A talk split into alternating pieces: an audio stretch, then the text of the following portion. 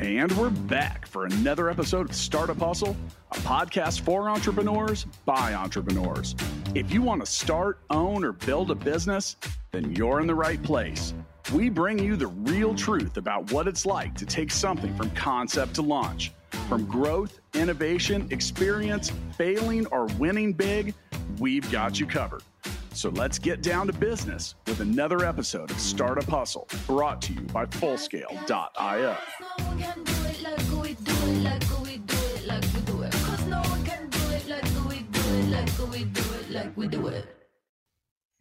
And we are back. Thank you for joining us for yet another episode of the Startup Hustle podcast. I'm your host, Lauren Conaway, founder and C E O of InnovateHerKC, and I would be remiss if I did not tell you about our amazing episode sponsor. Today's episode of Startup Hustle is powered by full scale dot i o. FullScale knows that hiring software developers is difficult, and they can help you build a software team quickly and affordably, and they have a platform to help you manage that team and make it super, super easy. So definitely reach out to full scale dot i o for your software development needs. Now, let us talk about the order of the day. I am so excited to have with us Naveed Alipour. He is the founder and C E O of A I Med Global and uh, a leader within the A I space, the healthcare space, technology space. Uh, we, we just have a really incredible individual here with us today. In fact, he was a top fifty honorary leader of influence in life science by San Diego, by the San Diego Business Journal, which I think is super impressive. But Naveed, I just want to say thank you so much for joining us today. Lauren, thank you for having me. It's a pleasure to be here with you. Oh, good. I'm so glad. Well, we're going to have some fun, but we're going to kick it off right. And I'm just going to ask you, Naveed, tell us about your journey. My journey. Um, you know, I, I, I like to joke that uh, my wife and I are the black sheep of the family. And the reason okay. I say that is... Now, you know we're going to have to drill down on that, right? We got, we got to get into it. And it gets to what we do at A I Med Global on the healthcare front. So my father's a retired cardiologist. Both my brothers are doctors. Her dad, a doctor, her stepdad, her sister. And we're the two that went the path of uh, uh, business and law. Uh, but healthcare has been in my D N A. Uh, you, you know, in my family and upbringing, and I have the utmost respect for uh, doctors and what they do to, you know, help prolong lives and save lives, whatever the disease or ailment uh, any of us have in that moment of need. And uh, so that's where, we, you know, it brings me to what we do here um, at A I Med Global, which is the umbrella company for uh, the two companies I co-founded, CureMetrics and CureMatch, where we help with our women's suite products. We help detect breast cancer and heart disease from the same mammogram, uh, which of course wow. we haven't talked about that. Um, it's it, you know to the tune of ninety-nine percent accuracy when it comes to breast cancer. Well, so, um, so wait a minute. So you you are actually you're you're solving two problems, because I, I have to tell you, my friend, as a woman, mammograms are not fun. No, they're they're not fun, and so you're kind of killing two birds with one stone. You hit the nail on the head. In, in fact, heart disease, and not to take belittle breast cancer by any means, um, heart attacks and heart disease, it, it's called the silent killer amongst women, and that sixty-five percent die on that first heart attack completely yeah. asymptomatic. They never knew they had heart disease. That's and right, because the, the well, so this is something I've done a little studying up on, but for women, the the symptoms, they actually present very, very differently, if at all, in women than they do in men. And for the longest time within the medical community, the, the male symptoms was kind of the default. And so women would seek medical attention and say, I'm experiencing nausea, or I'm experiencing this effect. And it wasn't recognized as a as a symptom of a heart attack. Is that, is that right? You, you, you are so right with that. And, uh, with, with men, you know, we tend to get, get chest pain, shortness of breath. You go to the doctor, um, you know, they tell you how bad you've been eating and to exercise more, and they put you yeah. on statins. Now, just getting on that statin reduces the risk of a cardiac event by fifty to sixty percent. Um, but with wow. women being asymptomatic, um, they never know they have heart disease until, unfortunately, uh, potentially that first and last heart attack. So imagine if a woman uh, goes in at the age of forty for her first mammogram, doesn't know she has heart disease in the family, and from this mammogram, a two for one, unfortunately, you're go- it's not a comfortable procedure. You're going through it anyway, but no new radiation, no new procedure. You also get a breast arterial calcification score that'll let you know that you you know you may you have heart disease developing early on, and you know, go see your cardiologist now um, at the age of forty. Now, that might be alarming and shocking for a forty-year-old that's seemingly in good health, uh, but that early warning, that early detection is, is can sure. add decades of life. Um, and so that we're, so, so that, and that's where on our CureMetrics suite of products, again, to prolong life and save life, and as software and healthcare are converging, in, in San Diego is really one of the epicenters of this convergence of software and life sciences. Um, to prolong lives, it's it, we have to detect, treat, and monitor. So on our women's health products, we detect breast cancer and heart disease. Um, and then on our decision support products at CureMatch, it's for not just women, it's for women, men, or children, unfortunately, that have cancer. And if a doctor wants to recommend a three-drug combination, there's literally over four and a half million combinations. So it's beyond human cognition um, and to, to process that. And that's what we do. We say, based on this patient-specific molecular makeup of their cancer and yeah. all the drugs available, here's a recommended combination. And so that's a decision support product we then uh, provide for then the oncologists to use in their decision-making for the, the care and the treatment to provide for that cancer patient. Well, and just think about think about the the increased uh, positive outcomes that early detect. I mean, we we we all talk about, you know, anytime that there is a uh, a breast cancer awareness month or a health awareness, or uh, I'm sorry, a heart health awareness month, we always talk about that early detection. Yes. Uh, you know, and I mean that's why women, we do our self exams and things like that. But I, can you talk to us a little bit about the kinds of outcomes you've seen, or I guess the the increased positive outcomes that you've seen as a result of this early detection, and then uh, I guess recommended treatment options? Yeah, no, I'd be happy to delve into that. So when we first started the company, uh, you know, we came at this from uh, uh, A I perspective first. Uh, our data scientists, or literally the rocket scientists, having done work for NASA and J P L and other institutions, detecting what's called anomalies in space weather, which I had no idea what that was. Um, but uh, if it's not detected early enough to reposition our defense satellites or telecom satellites, it can knock them out. And so they were able to help NASA get to a ninety-nine percent accuracy in detecting these anomalies in space weather. So when we met them out of U C S D, um, they, there was no business plan, no business product. Uh, they just said, hey, we're these A I machine learning experts. Anywhere you can apply it to make a recommendation, a prediction, a forecast, or to detect anomalies that don't belong, there's an opportunity to increase revenues, decrease costs, bring efficiencies. And we said, look, that's great. Uh, we're in San Diego. It's a healthcare town. That's a competitive advantage. What can we do in the healthcare space? And and that's where, in the interest of time, you know, we said, hey, can you detect breast cancer better than existing computer-assisted detection technologies? And they very confidently said, yeah, we can do that. So we literally co-founded the company.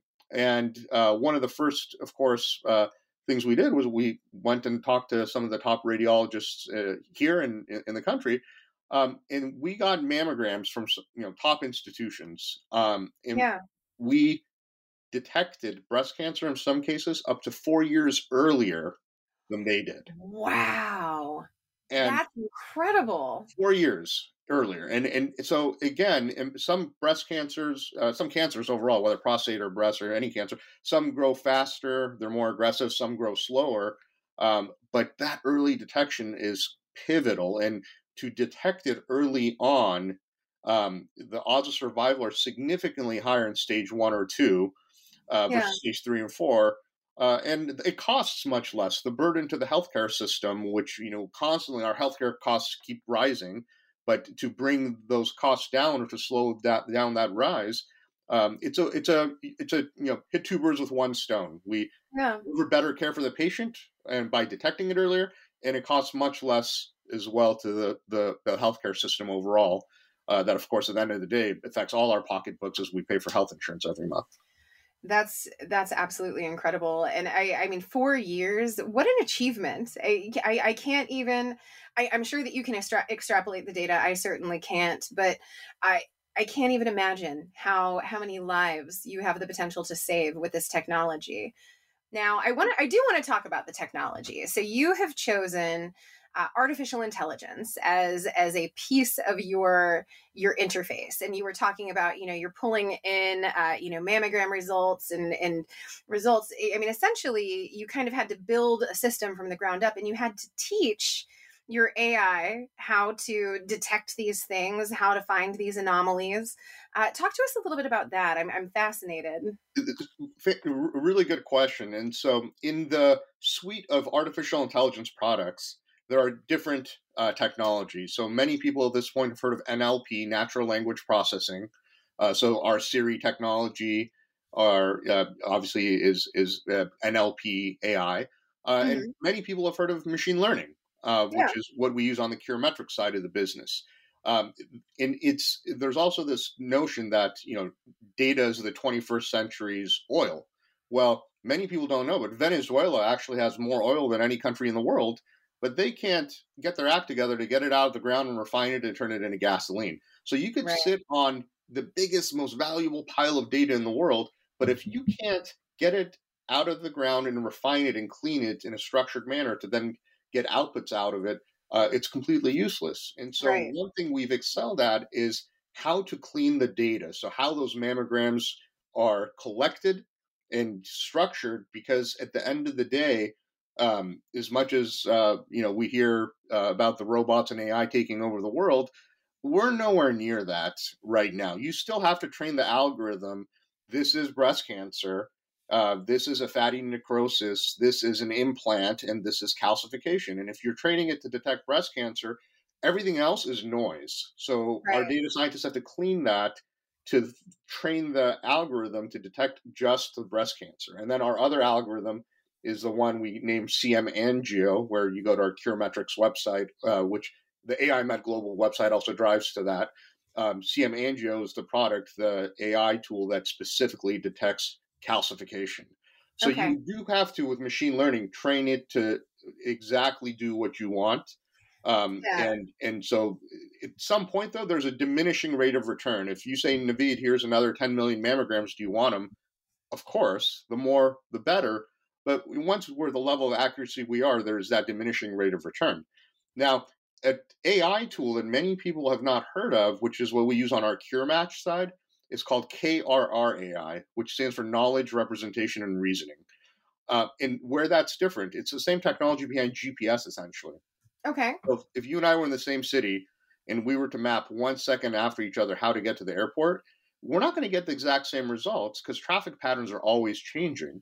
Right. And, and so that's where machine learning doesn't do that. It's that knowledge, representation, and reasoning, Um, and that input and that curation of that use of that data engine and, and search engine that allows it to to get more and more accurate.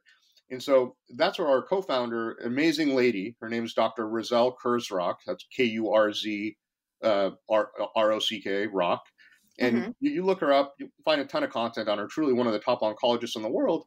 And being Canadian by birth, you, you know, she always said, uh, you know, cancer is like a snowflake, and that no two snowflakes are ever the same. Right. No two cancers are ever the same. So machine learning is not the best optimal A I product to uh, recommend the best combination of drugs for that patient-specific cancer.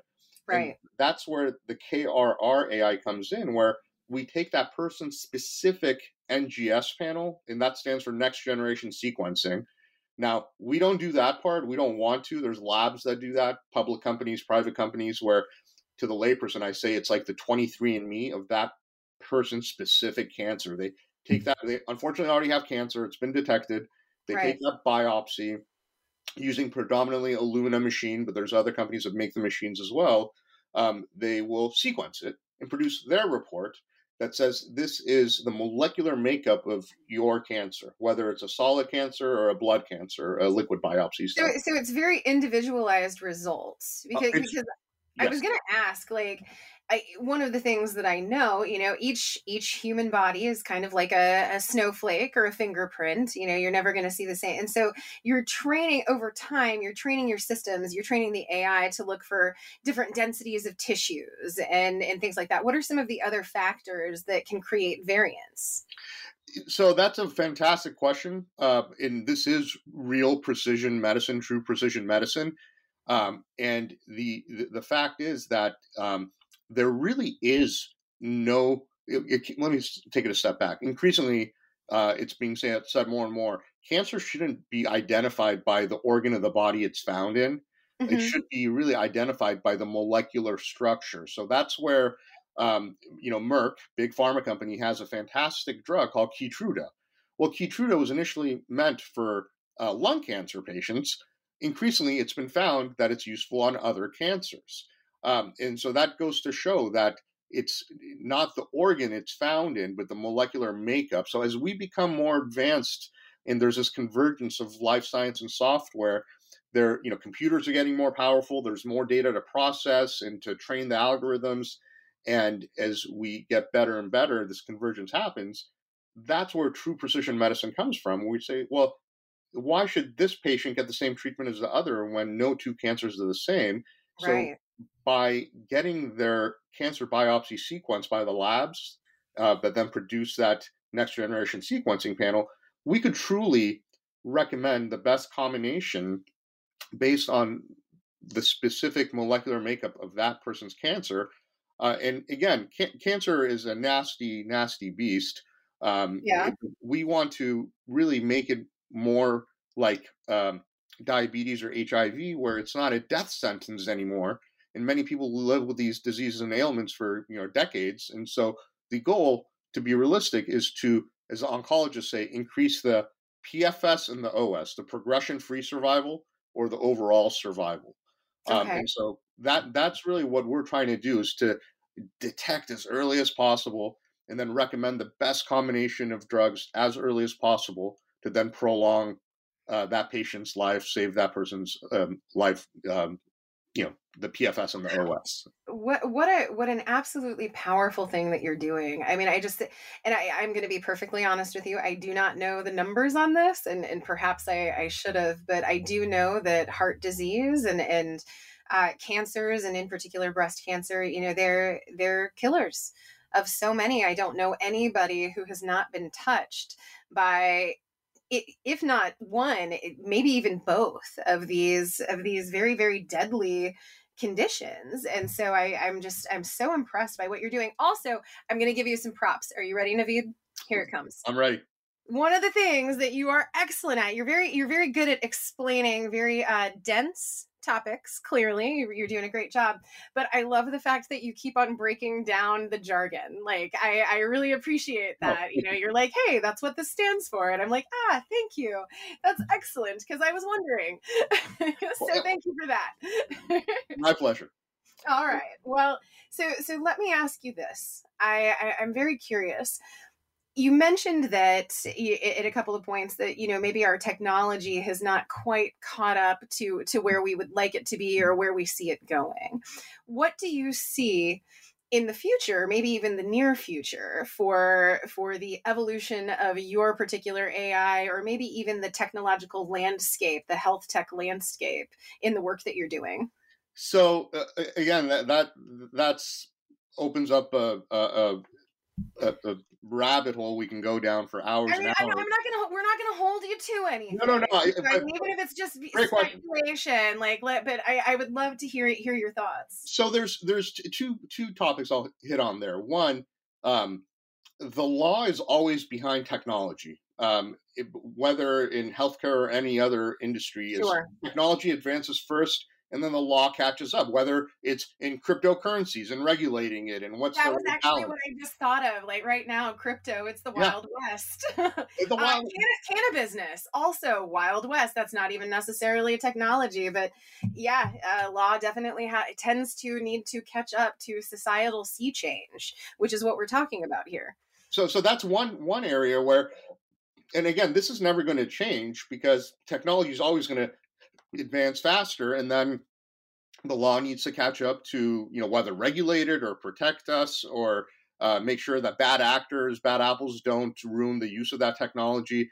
Um, and and so that's one aspect that, and, and by the way, the regulatory bodies like the F D A are actually doing a fantastic job uh, in uh, accelerating the use of digital technologies, digital health, and artificial intelligence, precision medicine, genomics, this convergence that's happening. they're they're they're doing a very good job. I know uh, it's easy to uh, to to knock government entities, but they're they're moving very fast. Um, yeah. On the other front, in this again, it's healthcare, but it also ties into national security elements and other privacy components. There's a balance to strike between privacy and population health. Right. So China, they don't have any privacy, right? And they will take all your information, and the competitive advantage they may have long term is they have more data to process to train algorithms faster. Um, right. wh- whether that's for uh, new healthcare technologies, or that's the social credit score they have, where you know you bought movie tickets, but you had you know three beers instead of two beers, you, you can't go watch the movie, right? And yeah. that's why they don't want people to use cash. They want to track what you spend money on, and and so there's a balance to strike. And I think what you know we need to always uh, you know look to do here is what is that level of privacy versus population health. And right. do we get, you know, allow the person to the individual level to want to share their information um, or not? Um, and so if, you know, you, you come to me and, or to say, you know, hey, give us your data, your genetic information, and we want to use it for research to come up with new drugs and diseases. Uh, right. And by the way, you have a variant for this. Um, of course, the natural response is, well, yes, I want this solved because, you know, God forbid I have this disease in, you know, twenty years. Uh, but then there's other component of, of, of, you know, losing that our genomic information is, it's gold, right? It's, right. it's, it's, um, there should be ownership to that in some degree of then individuals benefiting um, from sharing their information. And that's, that's sure. a, obviously a, a whole, you know, different path to go down, but I think that's where it's exciting and it's scary how fast we're, Uh, we're moving here as, yeah. you know, computers get faster, the, you know, cost to process uh, all that information and collect it uh, is, is, you know, accelerating. Um, yeah. But then we have to strike that balance between um, privacy and, oh, and, and of course, then, uh, you know, the, the regulatory uh, needs uh, on the healthcare front to, to, you know, protect the populace at large. Absolutely. Well, so so we're going to drill down on that in just a minute, because I, I this is leading me, and I hope you'll come with me on this journey, but this is leading me to to a conversation that I don't think we thought we were going to have, okay. but I am totally into it. I'm very excited. Uh, but first things first, I do. I am also excited about today's ex, uh, today's episode sponsor. Um, y'all know how much I love FullScale. Uh, they are huge supporters of Innovator. They're an amazing technology company led by our Startup Hustle founder, Matt DeCourcy. Um, but really what they do is they help people create technology. Um, and, and they... They know that finding expert software developers can be really, really difficult, but it doesn't have to be with FullScale. When you visit full scale dot io, you can build a software team quickly and affordably. They are a knowledgeable team. They're going to hold your hand through every step in the process and make sure that you feel supported. You can use the FullScale platform to define your technical needs and then see what available developers, testers, and leaders are ready to join your team. It is that easy. You can visit full scale dot io to learn more. Now, Naveed, we're going to hop back into this conversation. So I'm going to, um, I'm going to ask you, have you ever read a book called The Immortal Life of Henrietta Lacks? I have not. Okay. So it is a fascinating, very well written journey. And it is about a woman named Henrietta Lacks. Um, she was a sharecropper, I believe, in nineteen thirty. She was a, a black female sharecropper. Um, and she is actually responsible for what we call immortal cells, folks, uh, cells that are able to replicate. and and they are very useful in scientific application, because it, when these cells replicate, you can then manipulate them and then you can test on them. And so Henrietta Lacks is the genesis of the immortal cells within the scientific community. And so the, the problem with this is her cells were taken from her without her consent. We're talking about privacy. We're talking about the autonomy of the body and access to things like records. Well, Henrietta Lacks had none of that. Her family has not benefited from the billions of dollars that the pharma industry have made off of her cells. And it's a, it's a huge controversy and it's a problem. And so I mention Henrietta Lacks because I want to ask you this, Naveed. That was just a little bit of context. Yeah, yeah. But where... Where do you find that line? We're talking about the line between privacy and the and knowledge, really, because the more knowledge you and your technology are able, the, the artificial intelligence and the machine learning, the more information you are able to take in, the better insights and actionable data you have, the more you, the more lives you can save, really.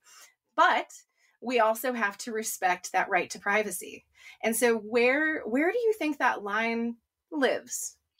Wow, that that is a, a great question, and I do I didn't know uh, the name, um, and I haven't read that book, but I, I have heard of the story, and it was in the news recently.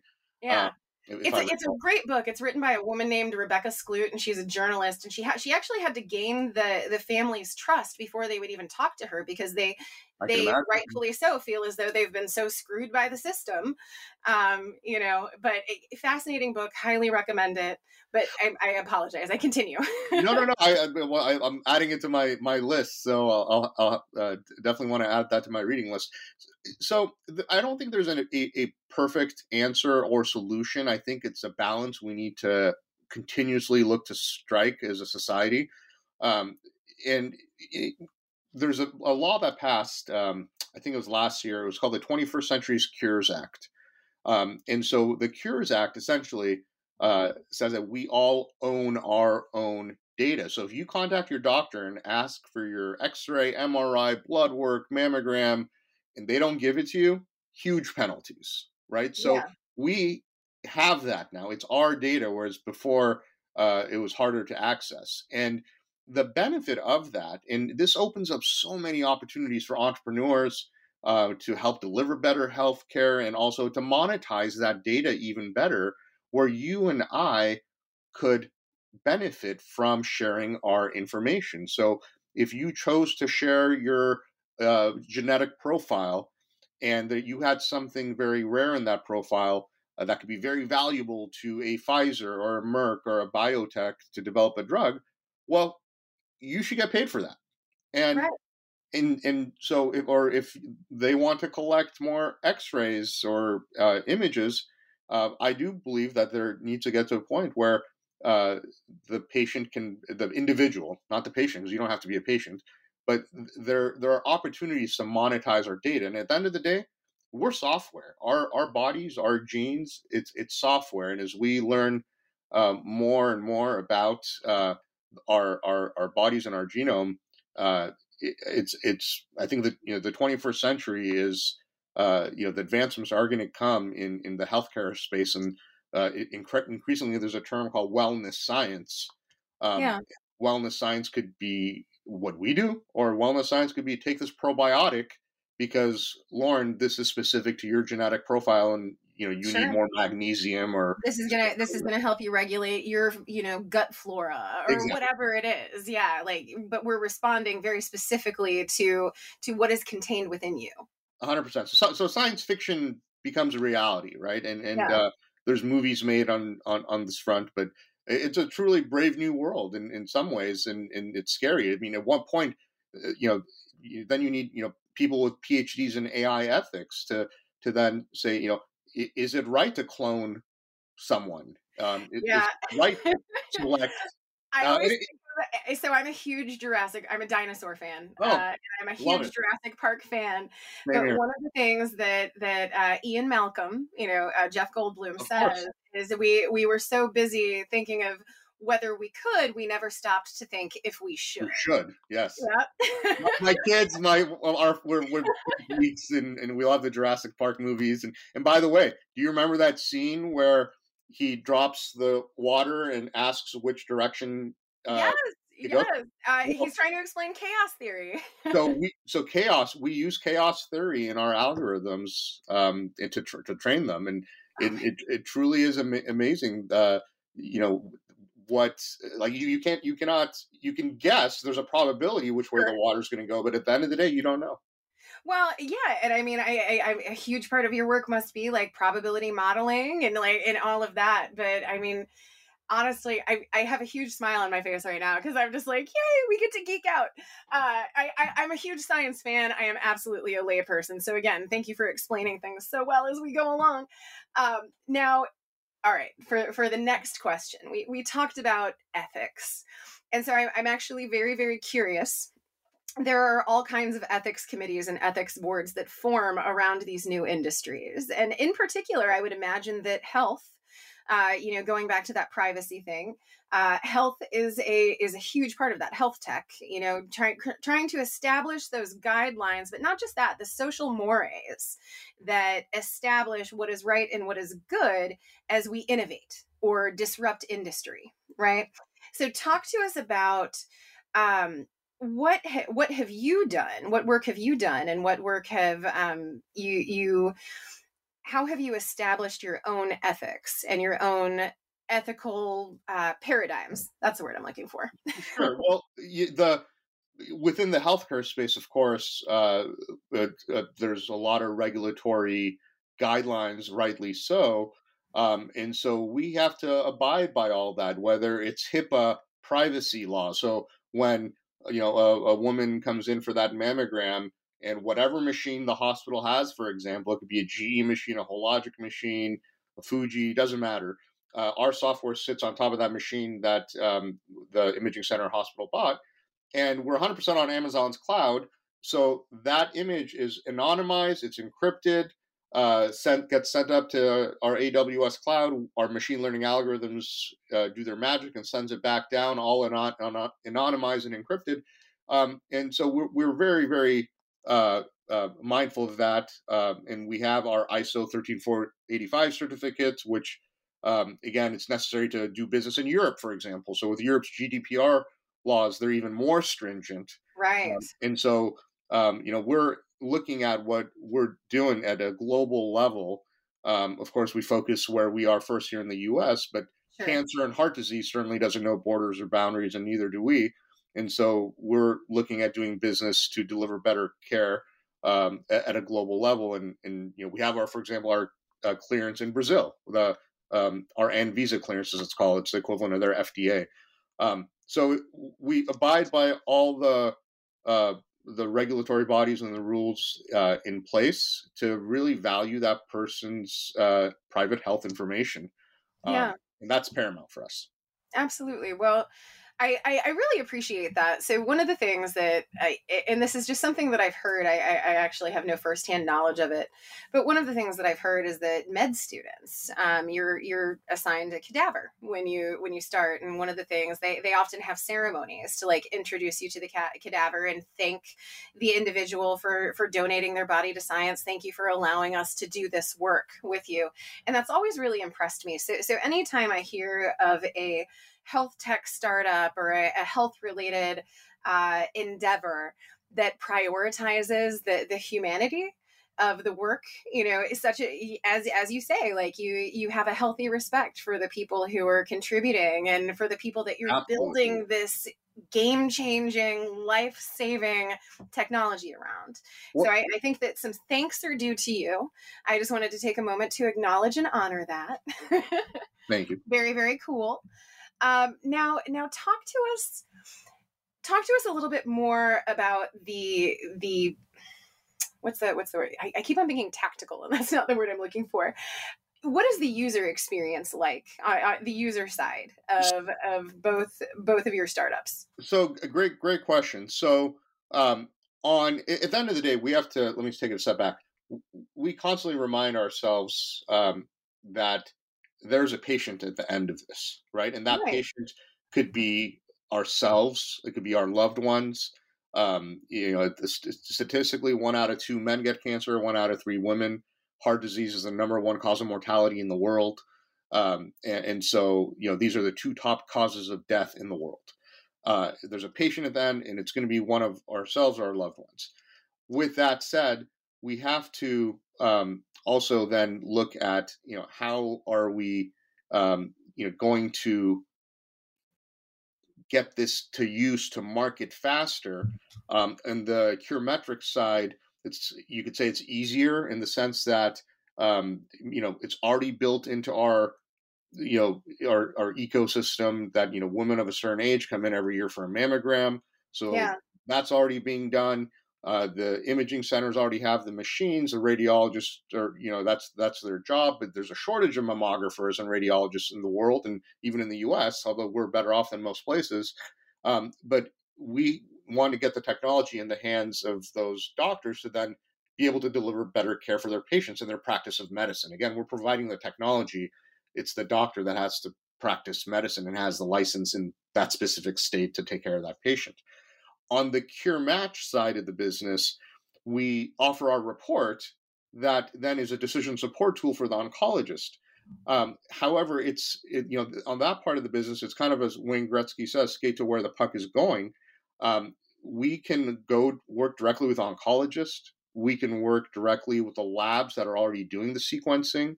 Um, yeah. We work with the insurance companies um, and uh, you know to require uh, an N G S panel and a combination therapy report to say, you know, why do you want us to pay for these drugs in this treatment? Why is it right for this patient?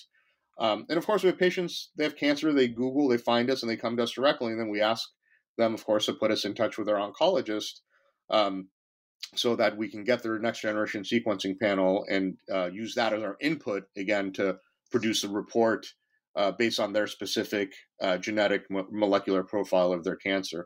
Uh, so we we always look to include the the doctor and the provider, because they're the one that's going to decide what treatment to give for that patient. Okay. So I do, I'm, I'm going to ask what I hope is a very, very quick question, but I'm just very curious. So, so we're talking about like mapping genomes.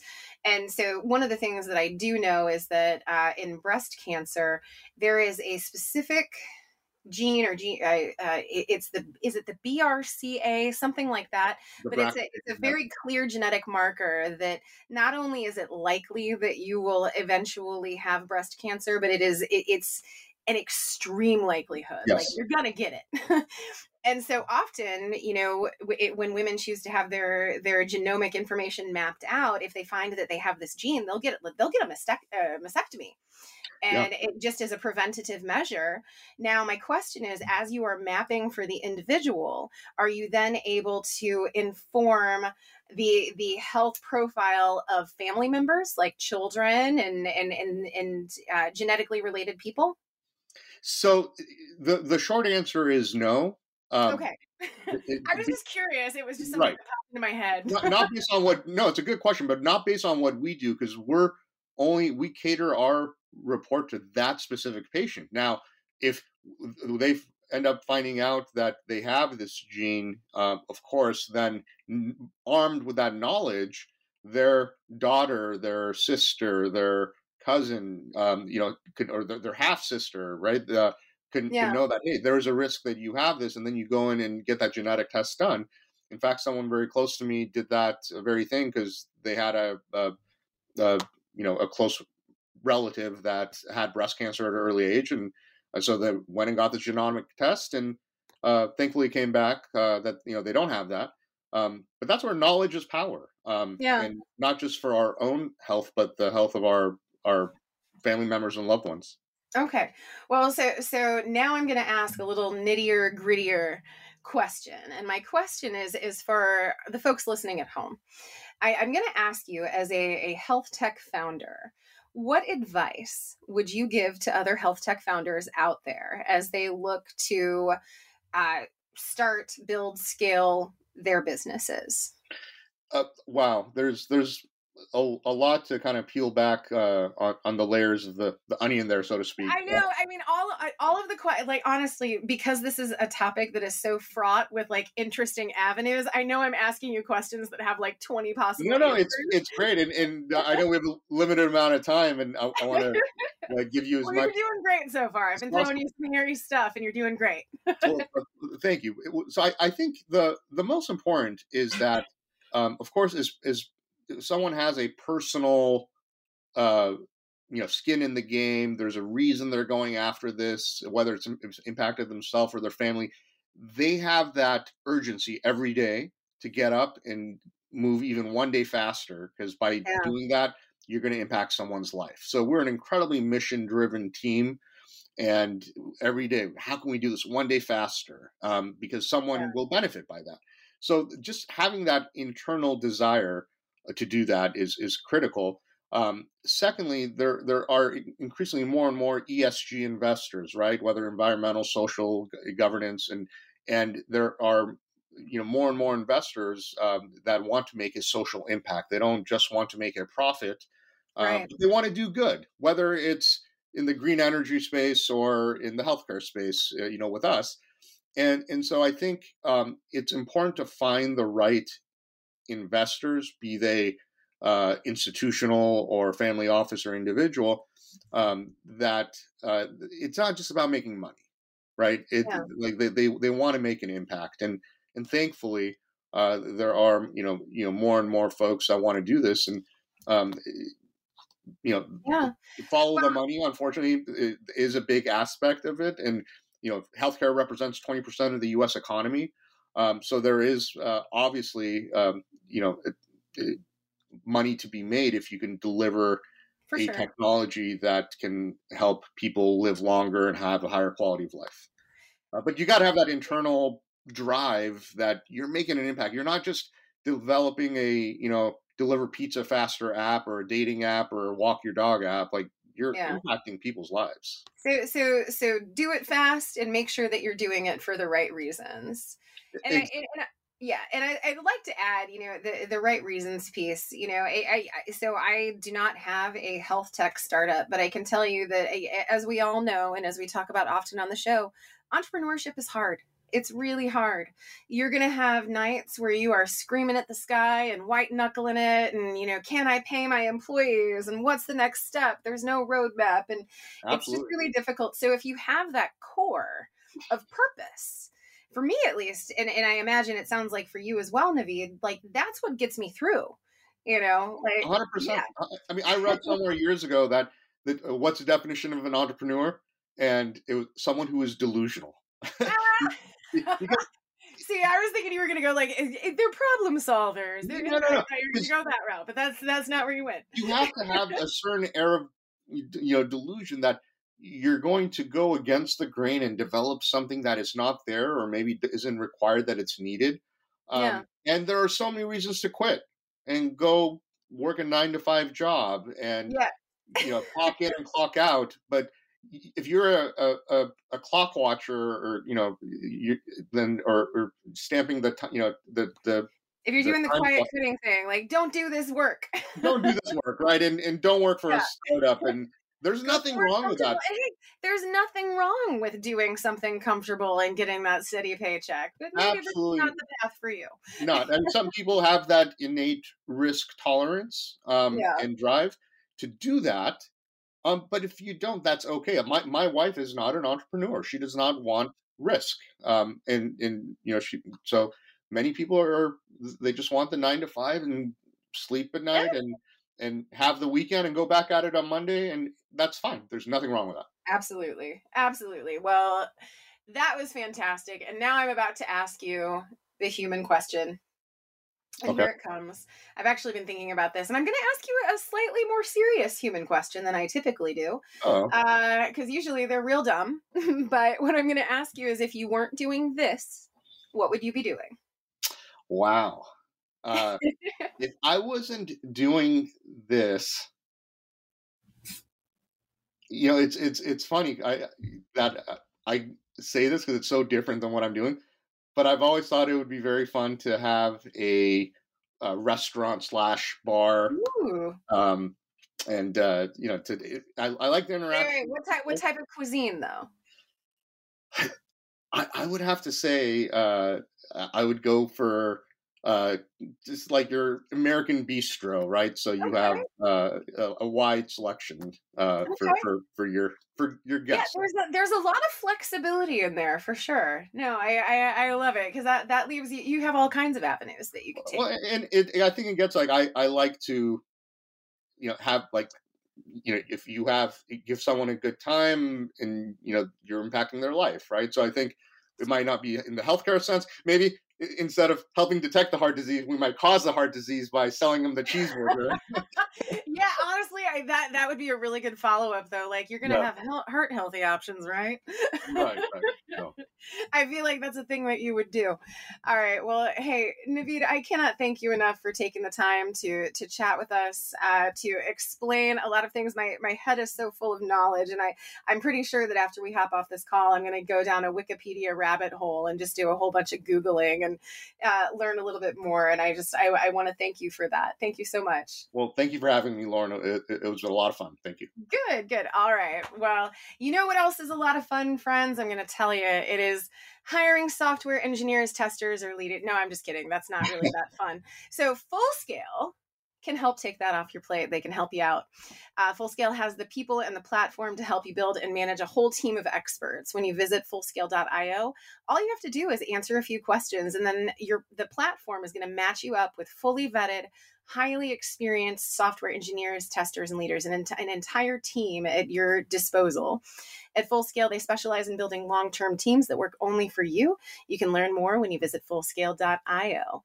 And friends, I'm going to go ahead and point you to Matt DeCourcy and Matt Watson, our, our fearless leaders, our fabulous uh, founders.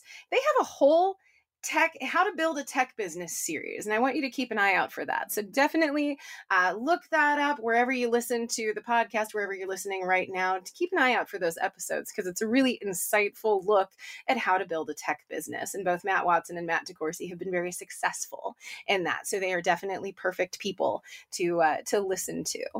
Friends, we are so, so grateful that you take the time out of your busy, busy schedules to listen to us. We hope that you get a lot of out of it. Please give us feedback. Let us know how we're doing. Uh, feel free to offer up suggestions on topics, things that you want to hear about, but definitely keep coming back. We are very, very happy that you do, and we will catch you on the flip side. Startup Hustle is brought to you by full scale dot io, helping you build a software team quickly and affordably. Make sure you reach down and hit that subscribe button, then come find us on Instagram. See you next time.